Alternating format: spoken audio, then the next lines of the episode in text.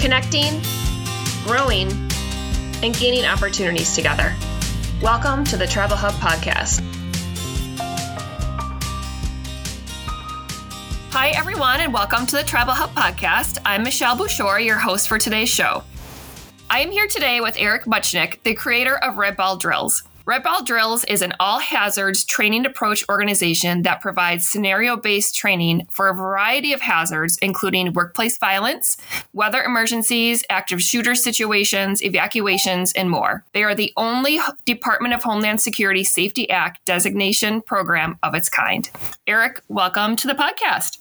Thank you very much for having me. It's great to be here. Yeah, I'm glad I'm glad you're here too. So I'd really like to just kind of get right into things, but before we do, can you give me the details of how Red Ball Drills came to be and maybe with a little bit of your background and how it all kind of came to fruition? Uh, sure. So I'll, I'll, start my, my quick background. Um, is I, I, was born in Michigan, in Ann Arbor, and um, was born with dual citizenship with Israel. Uh, so after high school, I moved to Israel and was drafted into the Israeli Defense Force. I served as a paratrooper with the IDF. Um, and after my service, came back to the University of Michigan uh, to get my degree in chemical engineering. Decided at the end I didn't really want to work in chemical engineering, although I was very happy I had the degree and got a job in a counterterrorism training company outside of Richmond, Virginia, and worked with them starting in August of 2001. So that's right before 9 11. And, uh, and was immersed in the industry after that, and then left the company to start my company, Xperia Group, in 2007. Um, so that's that's the brief background of me. Um, and then in 2015, I was it was at, actually at the request of a property management company uh, in Washington, D.C., who was looking for a different kind of active shooter training. Um, and the Red Ball drills began as active shooter uh, training and then quickly evolved into an all hazards crisis management training system. So that's that's where the Red Ball drills were, were born from. And they basically said, you know, hey, we, we don't want run, hide, fight because we can get it for free from DHS. We don't want a scary drill with fake weapons that because they even in 2015 understood the liability implications of scaring people during an exercise. And their biggest stipulation was that whatever we designed, it had they wanted a live drill. So they wanted an exercise to be run live at their building that wasn't a PowerPoint, but they said whatever you do, it cannot interfere with tenant operations. So if we don't want tenants to know about it, they don't know about it. And I said that that sounds really hard. so yeah, so I, sure. I, so I got to work and you know started researching what was out there for active shooter, and the only thing that was out there was run, hide, fight even to this day, essentially, the only thing out there is run, hide, fight. You know, and there's a lot of variations on that on that program, uh, but they're all essentially the same thing, and they're all essentially a stop, drop, and roll of active shooter training. And it was a good thing, right? It, it, it was it was out there so that people had choices to make in the event of a crisis incident as opposed to just freezing. My issue with that was that nobody was having a conversation on how to develop management policy and procedure to deal with an event. So for those with duty of care, you can't just run, hide, fight if you're sitting in a command center as a security operator, right? Or if you're a property manager, you know, it's sure you certainly have to think about your safety, but you also have other elements that you have to consider. So nobody was actually having that conversation about process. And that's really what Red Ball drills are. They, they are. It is a program that focuses on the discussion of process to develop better policies and procedures and that's that's the basis of how the red ball drill started. When we started talking uh, you know last week and uh, just listening to you talk about how how this actually works you know it's really changing the landscape for this type of training for all organizations. You know uh, we are focusing you know on tribal organizations but across the board you know it's, it's really changing the way people are looking at it and making them maybe more confident in understanding what their role is if this situation comes up. So that's that's really neat. It, it's really been it really has been astounding you know and when i when i created it i didn't i didn't even realize the extent to what the red ball drills can do because there typically there are two ways to train people there's one way that says i've developed this genius solution and i want you to learn my genius solution and that can be very good training because some people, in fact, have genius solutions. The other direction that people usually take for training is we've trained you in this stuff already, and now we're going to do a compliance check or an exercise that helps us to understand if you have retained the knowledge that we have given you. Again, that can be very good training as a reminder and to practice, right? What's not often done is any sort of training that allows for innovation because those two types of training I described are all about committing to an established process, not creating new process. So the red ball drills, when you treat people like subject matter experts, which they are, and you understand their organizational culture at a deeper, deeper level, and you guide a conversation to talk about certain scenarios, the findings are mind blowing. And that's really how the red ball drills work. It is an empowerment exercise that allows people to feel like they have a voice and describe process in a way that leads to better discovery. And, and the red ball drills occur typically in three phases. So the first phase is an evaluation of existing documentation, crisis management plans, emergency management plans, environmental health and safety, post orders for security, anything regarding safety and security that we're going to run scenarios on. And it gives us an idea of what policies and procedures are in place, which is important, but it also helps us understand how that organization is writing their policy. How are they communicating policy to their staff? Because how, you know, the Chickasaw write policy is not how the Philadelphia Phillies, Phillies write policy is not how a hospital writes policy. So you have to have a deeper understanding of how they're communicating. So after that phase one, it's a it's a comprehensive evaluation. We're looking not just at active shooter, but we're looking at all of their policy to see what they have in place. Phase two is a site assessment. So we're, we're going into the organization, we're going into this facility, and we, we have a checklist. So it's a it's like a standard threat and vulnerability assessment. But the the real goal of that phase two is to get an understanding of the site specifics of that location and the organizational culture. Because the problems of a school are not the problems of a hospital are not the problems of a casino. So you have to have a deeper understanding of what the operations look like in that building.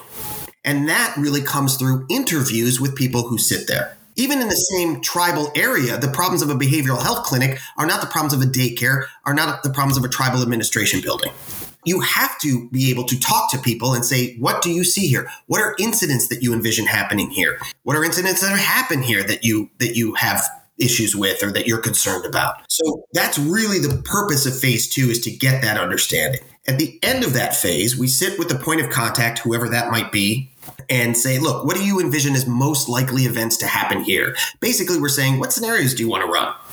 Through that conversation, we get 20 to 25 scenarios. There's really no limit per se, except for time. But, you know, that's where we get the scenario ideas that we're going to use for the red ball drills themselves. Now a memo goes out to all staff. And the memo basically says in the next few weeks, if somebody approaches you and produces a red ball, and just to visualize it, it's basically a smaller version of a red dodgeball. And if, if somebody produces a red ball, it indicates that you're about to have a conversation about a crisis event. And it goes on to state the rules. And the rules are going to change from facility to facility, but essentially it says there'll be no aggressive actions from consultants and no physical reaction is required from participants because I don't want them to, you know, see the ball and run for Starbucks. So now that memo has gone out, people know something is coming, they just don't know what it is. So there's a little bit of anticipation which is fine. But there is no fear involved with red ball drill. So it's not about we're going to surprise them and scare them. So now we move to phase three, which is the red ball drill itself. You have a role player who holds the ball, keeps it in a backpack, and produces the ball based on the scenarios that we've pre-designed. And you have a moderator who controls the, the exercise, leads the conversation, and asks questions. So if you envision, let's say, a behavioral health clinic, there's a receptionist at the front. Let's just say it's a he sitting there. So the role player would walk in, and the receptionist is sitting there and they'd say, Oh, yeah, I have a meeting at three o'clock. And quietly they pull out the red ball. The receptionist got the memo, sees the ball, and he goes, Oh no, the red ball. Am I dead? That's usually the first response that we right. get to the. Yeah, yeah. You know, and then the moderator comes in and says, You're not dead. And just so you know, this isn't a test, it's a conversation. I need your help so that together we can discuss a scenario and see if the process does everything that we want it to do. And if you have to answer the phone, talk to a visitor, do anything operationally, go ahead and do that. We'll step aside and wait for you to be done and come back to the conversation when you're ready. So you're not disrupting that person's job. Exactly. Exactly. Yeah. So and that's that was the key point. Remember the property management company said, you know, we don't want you to bother tenants if we don't want them bothered. Yeah. So we designed this program so that there are no interruptions to daily operations whatsoever, which means we can run this in a casino with without guests even knowing that there's a live drill taking place. You know, we would never go up to you know, a dealer in the middle of a game and pull the ball, right? That's not the goal of the thing. However, when the dealer's on break, we could pull the ball, you know, so we find those times, but we could talk to, you know, not just the dealers, but casino managers and food and drink operators and everybody else that's involved in the casino because everybody has a perspective. And when you approach somebody and say, Hi there, I need your help based on your knowledge. Will you help me? They say, Yes, I'd love to help you with my knowledge. So it, it, it automatically puts people in a place of comfort to discuss process about a scenario you're talking to all levels of people who work in facility. You know if i'm thinking of say a head start program you know you you can talk with maybe the receptionist and then you're talking to a teacher and a program manager. So you're really getting all of their perspectives on what they're thinking it you know should happen or does happen. So then you can take all of that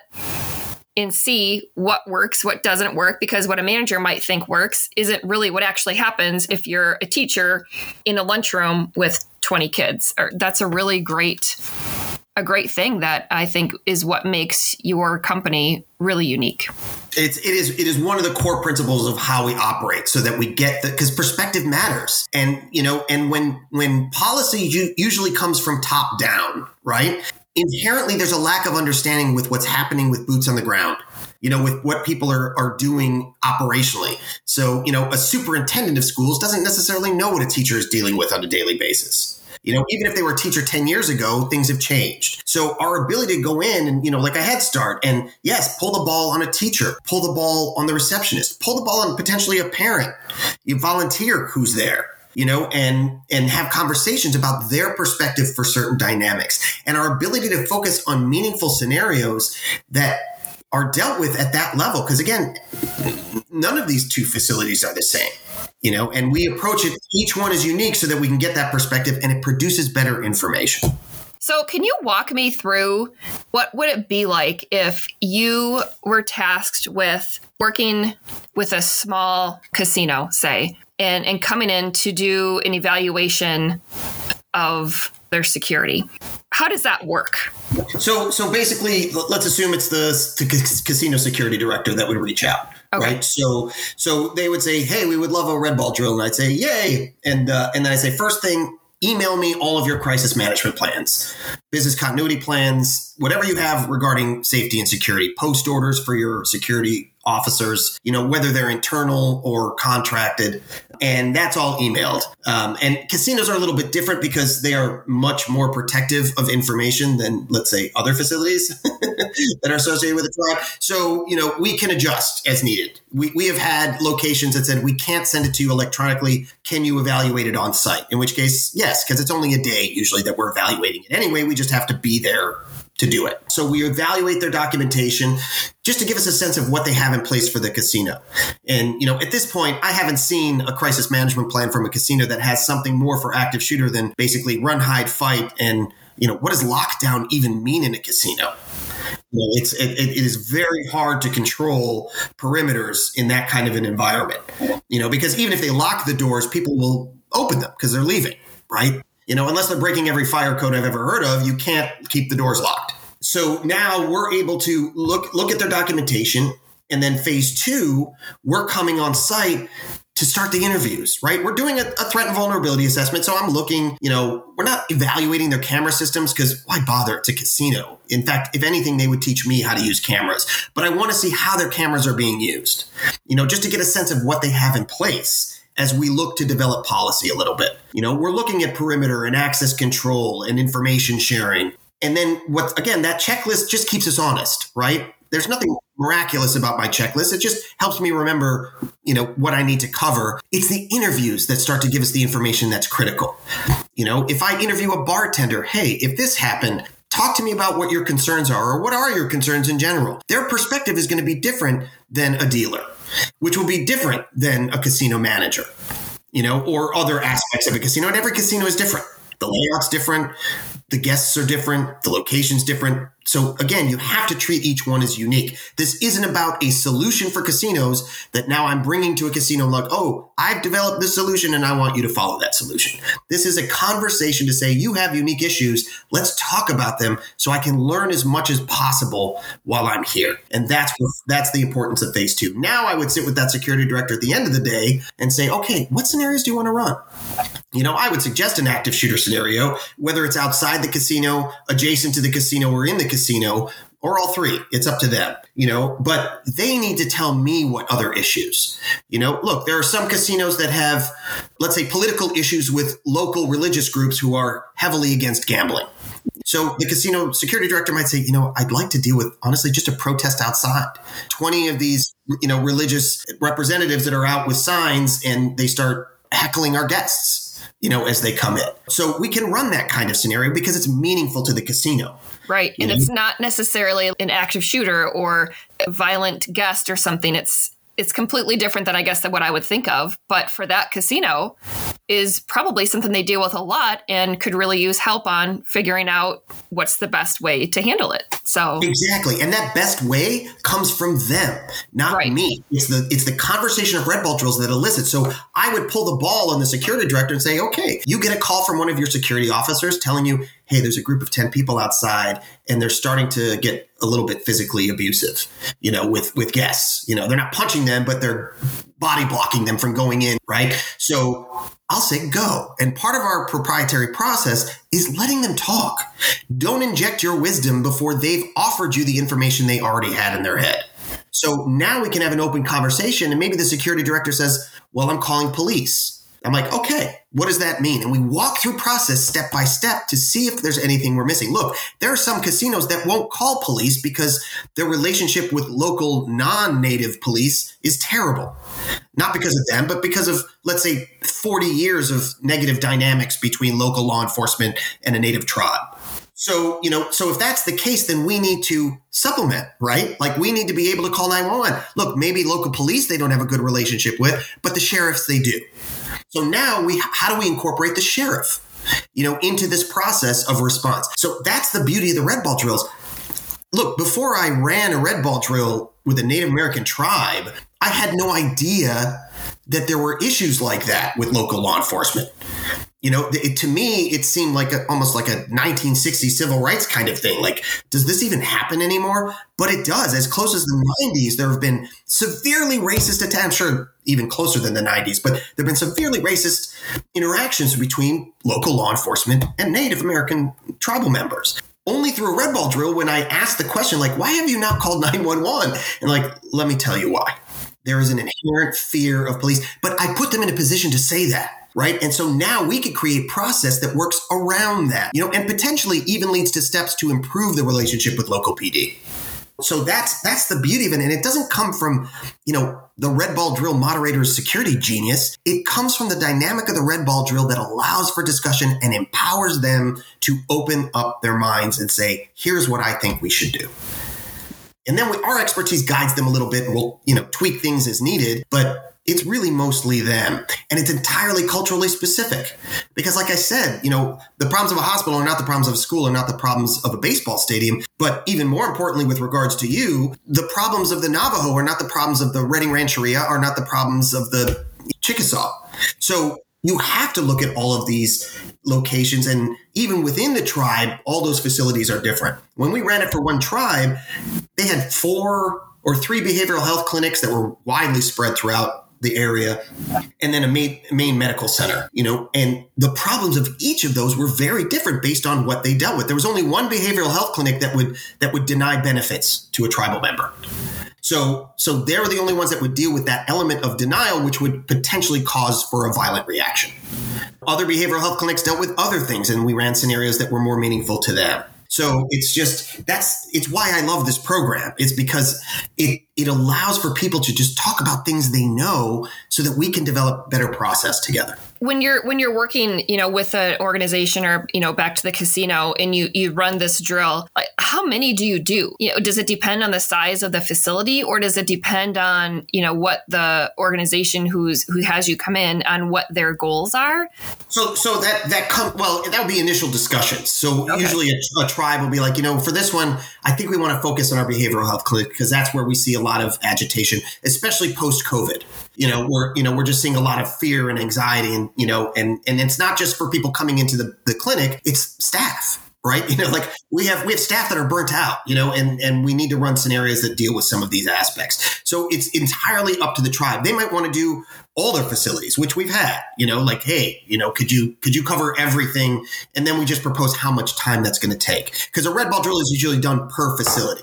And if they have 100 facilities, for some reason, you know, then we don't recommend they do 100. I say, look, pick three central facilities, facilities that are more meaningful. See how the red ball drills work so that you understand what the, the output would be. Oh, and I always forget to talk about the deliverable because I get excited about the process. But, you know, the, the deliverable from all of this is, is a concise report from all three phases, you know, and not, not 100 pages of fluff language that sort of demonstrates what an amazing researcher I am. It's about tables of observations and recommendations. Here's what we saw, and here's what we think you should do to help that problem.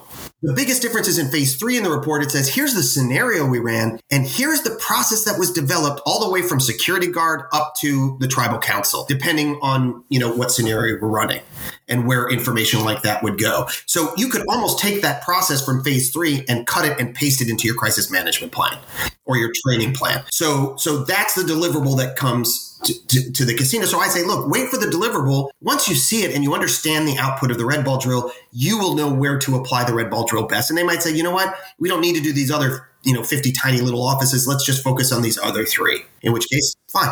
So again, it's not, there's no upsell with the red ball drills. If anything, I downsell. I'm like, look, do one so you understand how it works and then you will understand. So it's that's that makes it easy for the tribe to sort of pick and choose. Yeah, and then it'll kind of tell them too what what might be the most important, or where they could get the most out of out of doing one of the drills.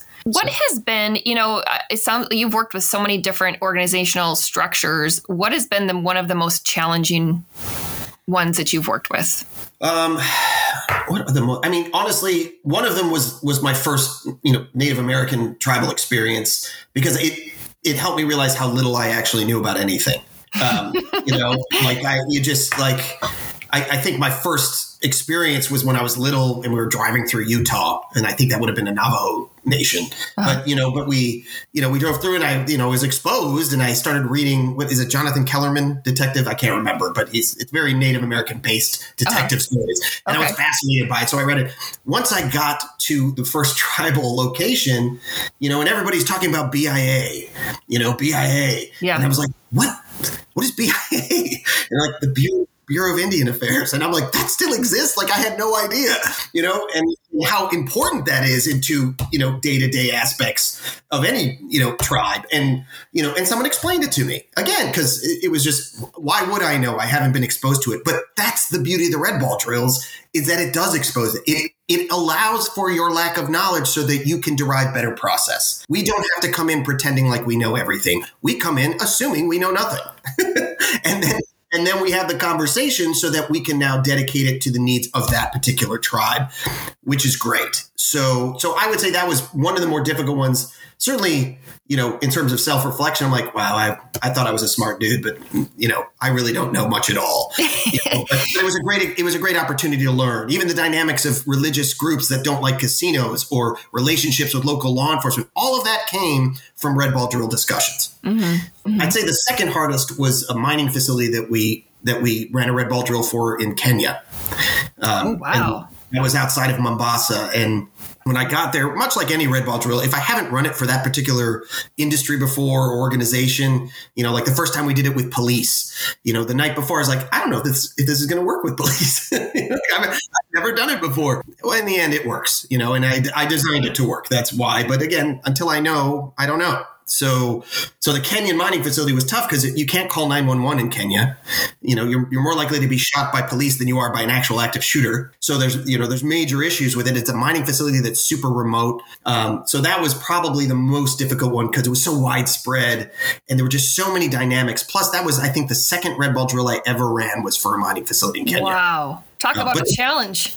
Oh, it was amazing. But at the end of that, that was actually the red ball drill that convinced me that the red ball drills work. Because when I started it, I was like, this seems to work. This seems like a good idea, but I'm not convinced. When I ran it in Kenya, that's what convinced me.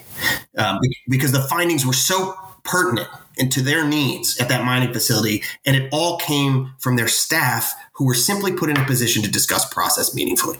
Is there one scenario training that is more requested over others? I, would say workplace violence in general is is the highest one, whether it's active shooter or you know, let's not forget healthcare has the highest incident rate of workplace violence, I think, of anyone. You know, so when you're talking about behavioral health clinics and medical centers, you know, it's just it's at the forefront. And again, not always active shooters. Sometimes it's just a patient with dementia that takes a lamp and smashes it over a nurse's head, right? Which happens. So so I, I would say that's predominantly the scenarios we run. But what's interesting about the red ball drills is it's evolved based on the knowledge of people that we run it with. So we ran it for a major esports gaming company and their events have about 10,000 kids and their parents at any given time. And during the red ball drills, the general counsel for this company came up and he goes, Eric, the red ball drills are amazing. I'm seeing how you run them and how you're engaging my staff. And it's very different than what I thought was going to happen. And I love it. I'm like, oh, thank you. I appreciate that. He goes, but active shooters are not my biggest concern. I'm like, oh, well, that's kind of why you brought me here. Right. what is your biggest concern? And he goes, honestly, my biggest concern is kidnapped children. He goes, look, I, I, I sit on the board of the National Center for Missing and Exploited Children. All of my staff is trained in Code Adam, which is the national standard for dealing with missing children. Could the red ball represent a missing child? And I said, I don't know. I never tried it. Let's try it. So we tried it and it worked really well. Why? Because when the ball the ball is just a it's an engagement tool to elicit the critical thinking I need to have a conversation about process. There's no fear in it because you know we don't throw the ball at people, although it, it did take six people to convince me not to do that. But you know, Well, I mean, it looks like a dodgeball, so oh man, it would have been so much more fun. But you know, Yeah. we don't. There's no fear factor. The ball is just there to say, "Hey, we're about to have a conversation," and this tells you that we've started. You know, and if somebody's nervous, which we do get, somebody might get nervous because the spotlight's on them. We hand them the ball, and once they hold the ball, they're like, "Oh, I remember these," you know, and they smile, and that's that's what I want because I don't believe that fear is conducive to training, certainly for a civilian population. So, so you know, our ability to go in and and work with people at that level is is huge um, and works. You know, and allows us to vary. So when that ball comes out, any scenario that we want to run, we can run because it's not dependent on my subject matter expertise. It's dependent on theirs.